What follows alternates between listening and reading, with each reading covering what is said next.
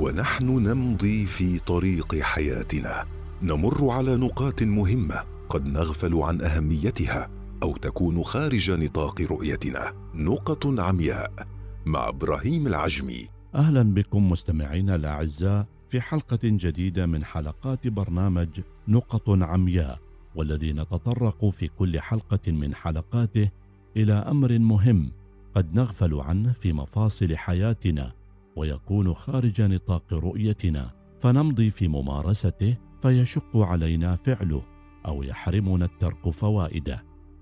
في هذه الحلقة يعتقد بعض المتعلمين والقراء أن اقتصارهم على كتب معينة أو كتاب معينين أو مجالات بعينها يفيدهم في التركيز ويحميهم من التشتت ويصونهم من الانجرار بعيدا عما يعتقدون به. متغافلين عن أن من يحصر نفسه في القراءة على موضوعات تخصصه فقط وإن كان له فائدة في التعمق في التخصص والتمكن منه إلا أنه في المقابل يجد الشخص نفسه إذا ما استمر على المنوال منحصرا في حدود ضيقة يفرضها الاقتصار في القراءة على الاهتمام والتخصص. وكذلك يغفل عن أن الاطلاع على ثقافة الآخرين ومختلف الآراء يفتح أمامه افاقا وعلوما ويستطيع مقارنة ما لديه بما لدى الآخرين كما يفتح له نافذة عريضة على باقة من المعلومات والمعارف وتجعله يمتلك موسوعة من المعارف المتنوعة التي تزيد من ثقافته العامة وبالتالي تكسبه اتساعا في الأفق المعرفي. وتجعله قادرا وبارعا في التحدث في غرف الدرس وفي الخطب ومع الآخرين ويملك القدرة على الإقناع أكثر في أي موضوع يطرح في جلسات الزملاء والأصدقاء بل ويكسبه تقديرا واحتراما لدى الآخرين. كثيرا ما نشاهد في الدول المتقدمة الرجال والنساء الكبار والشباب بل وحتى الأطفال.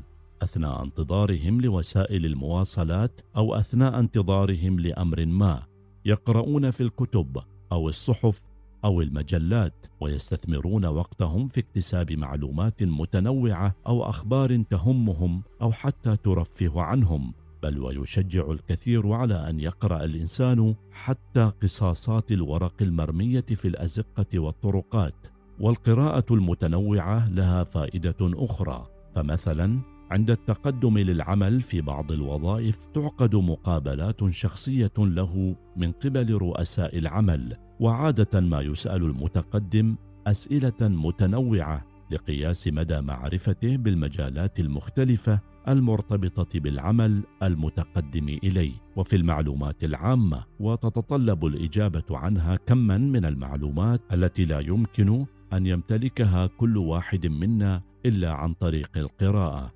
ويشبه البعض القراءة بالطعام فيعتبر القراءة غذاء للعقل مثلها مثل الطعام الذي هو غذاء للجسم. فيصور أن إنسانا يأكل صنفا واحدا فقط من الطعام كيف تكون بنية جسده؟ فكما تحتاج البنية القوية للجسم إلى التنوع في الطعام. يحتاج العقل النابه إلى التنوع في موضوعات القراءة والاطلاع. والاطلاع لا يعني أن يقرأ الإنسان علوما فوق مستوى فهمه بل يكتفي بما يفهم ويعيه من معلومات يسميها البعض بالمعلومات العامة. ويجمل بعضهم فوائد التنوع في مجالات القراءة في جعل الإنسان مثقفا في العديد من المجالات وتجعله يشعر بالمتعة بعيدا عن الملل وتمنحه خلفية لغوية كبيرة والفرصة لامتلاك عدة علوم ومهارات مفيدة له كالتفكير الناقد.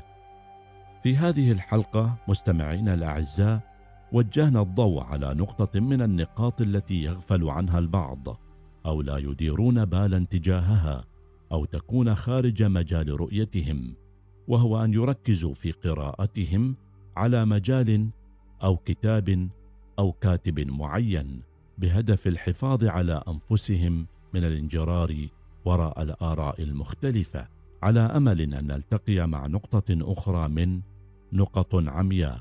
إلى اللقاء. نقط عمياء مع إبراهيم العجمي يوميا في الأوقات التالية السابعة وخمسة عشرة دقيقة الثانية عشرة وخمسين دقيقة الثامنة وعشرين دقيقة.